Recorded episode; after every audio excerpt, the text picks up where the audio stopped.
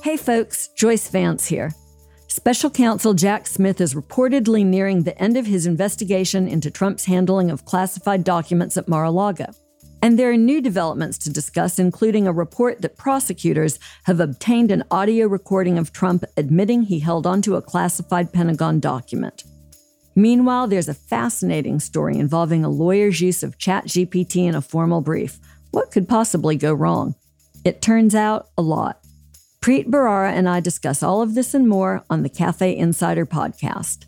Today, we're sharing an excerpt from the episode with listeners of Stay Tuned. To hear our full conversation and access all other Cafe Insider content, try the membership for just $1 for one month. You can do that at cafe.com slash insider. That's cafe.com slash insider. We look forward to having you as a part of the insider community. So, first, the Mar a Lago document. So, there's been obviously an indictment in Manhattan by the Manhattan District Attorney, Alvin Bragg. Lots of focus on the Mar a Lago documents.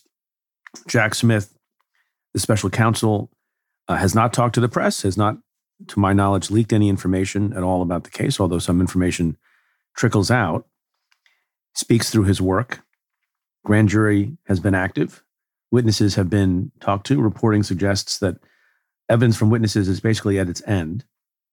And people are predicting outright, I don't know why they do this, because people have been proven wrong so many times, including yours truly.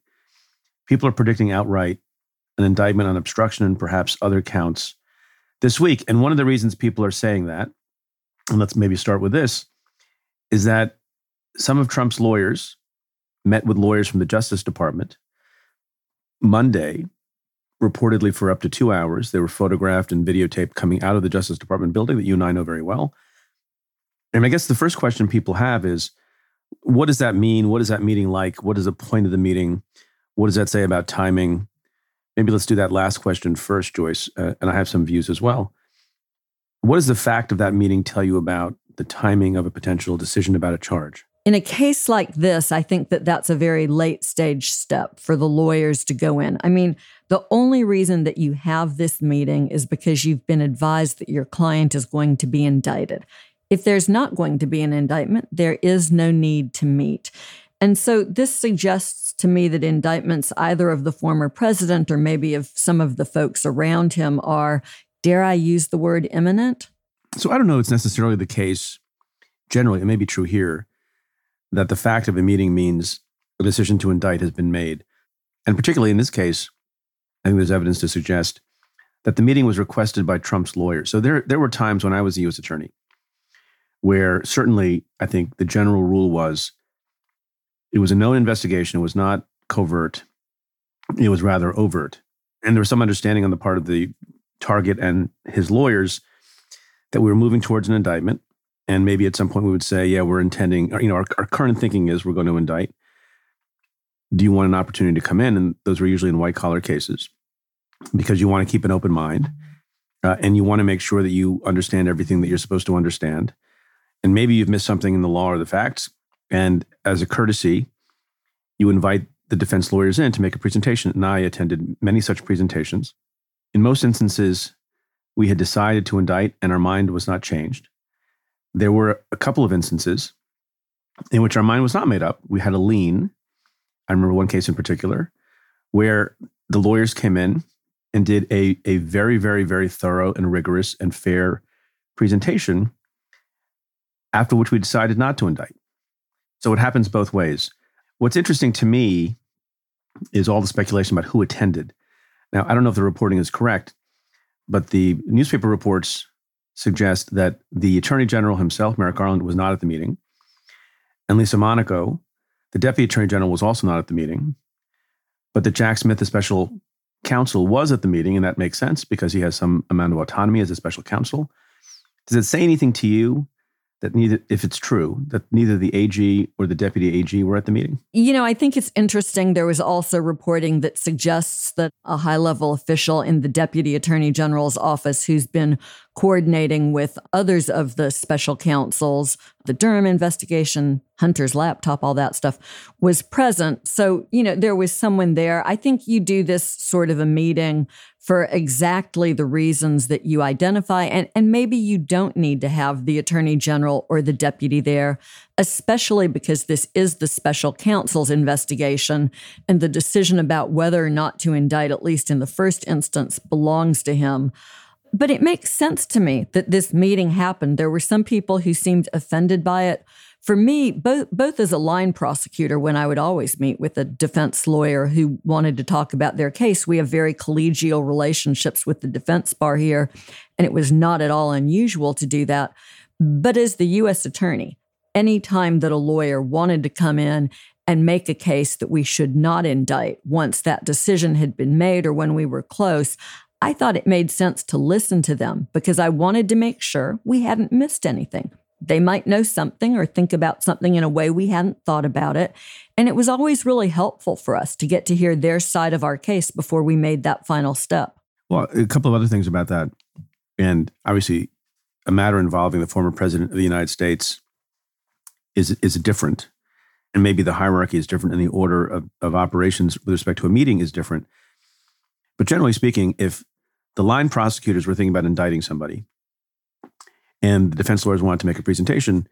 I don't know how it worked in your office, but they couldn't come directly to me, right? They had to go through the process.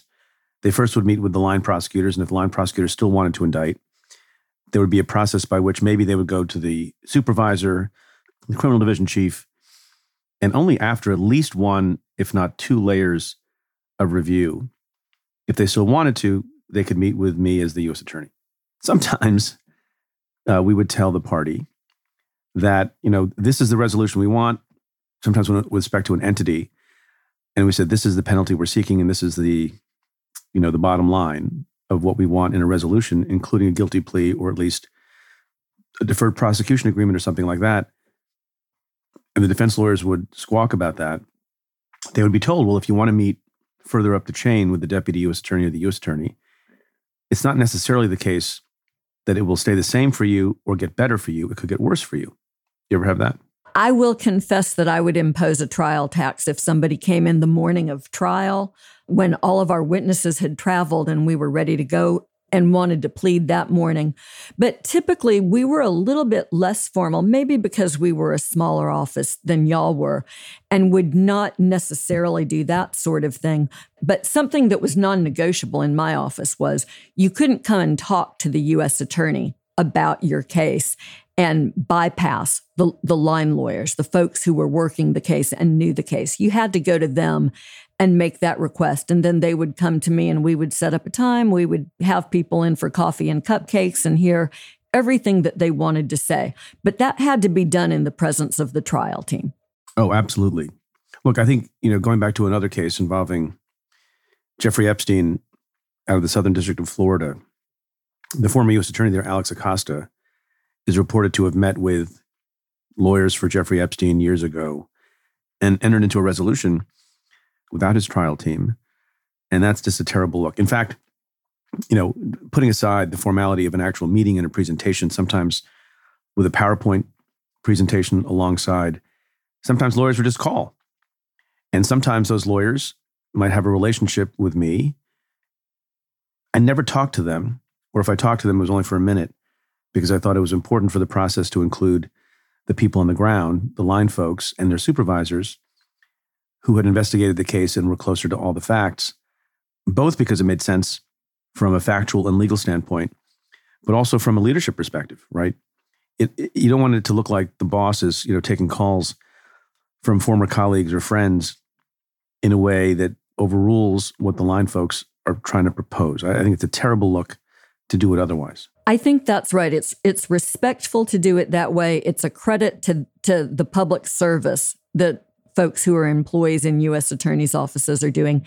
And honestly, they often knew the facts in better detail, richer detail, and could engage with the defense lawyers in ways that were super productive for us. But but I want to go back to something that you flagged as you were talking about this process, because I think it's important. You said that in your office, you would sometimes float the beginnings of a plea deal, if only to use it as a hammer in the process. No, no, I didn't mean, I, then I misspoke. Sometimes when you're talking about, so, so individuals are different from business organizations and companies. Right. right? With an individual, we're talking about we're going to indict or not indict. With a, a business organization, as you know, there are four possible outcomes when you investigate a company. One is to walk away, it's a declination. Another is a non prosecution agreement, which is you don't charge, but maybe you have them voluntarily agree to some conditions like a monitor or some reforms or even a payment of a penalty. The third is a deferred prosecution agreement in which a criminal complaint is filed but held in abeyance until some conditions are met and they engage in some changes and maybe pay a penalty. And the fourth is full on indictment, uh, to which they maybe can take a plea or not. And with corporations, the decision was one of those four things. And, and you know, two of those four things are in the nature of a plea. And so that needs to be decided at the outset. Right, absolutely. With individuals, it's an entirely different calculus. And these conversations can become an opportunity to talk about a plea. So, my question for you is Do you think, as, as Trump's lawyers visited with folks at DOJ yesterday, do you suppose that the topic of a possible guilty plea came up? I don't think so.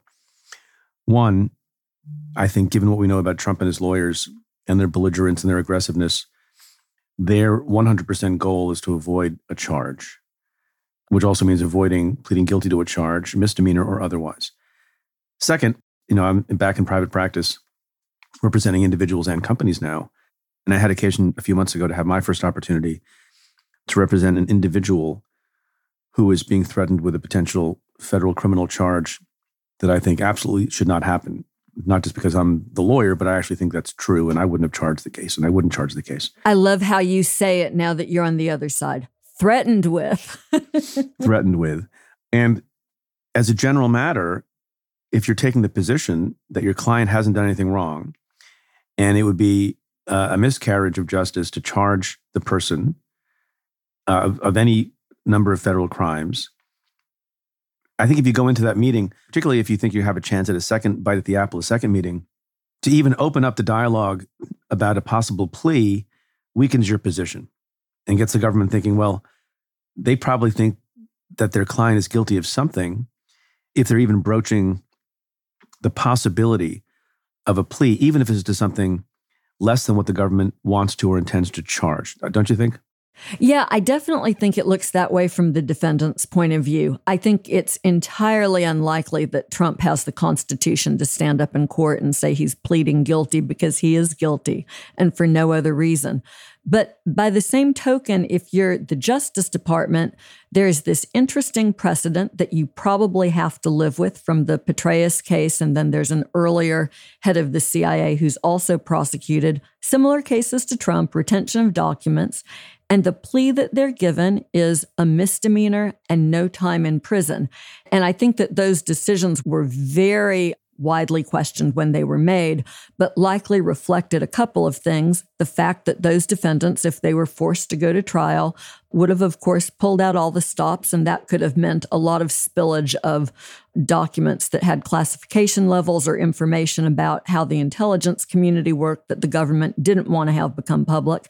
And then also there's the problem of holding folks like that in custody and whether or not ultimately that becomes a national security risk at some point, just the prospect of having to, to hold them in custody. So that's an interesting situation to me. I think a plea is unlikely, but I do think DOJ, whether it likes it or not, has this precedent that suggests that that would be an outcome to consider on a plea unless they can distinguish Trump's conduct, which I, as a prosecutor, would certainly try to do, arguing it's much more egregious. The obstruction is much more egregious. And, you know, last week there was this conviction of a former employee who uh, held on to classified material who received three years of custody and and you know you would think that that would be the better precedent but a very interesting area to me whether or not there will be plea conversations given Trump's very unique character. Yeah, for the reasons we've, we've discussed, I don't think there will be. By the way, we should discuss, I don't know if it's interesting to people, what the nature and tone of meetings like this is. Contrary to what people might think, in my experience, they were never belligerent. There was no yelling. Bad idea. Thanks for listening. To hear the full episode, head to cafe.com slash insider and try out the membership for just $1 for one month. That's cafe.com slash insider. To the many of you who've chosen to join the Insider community, thank you for supporting our work.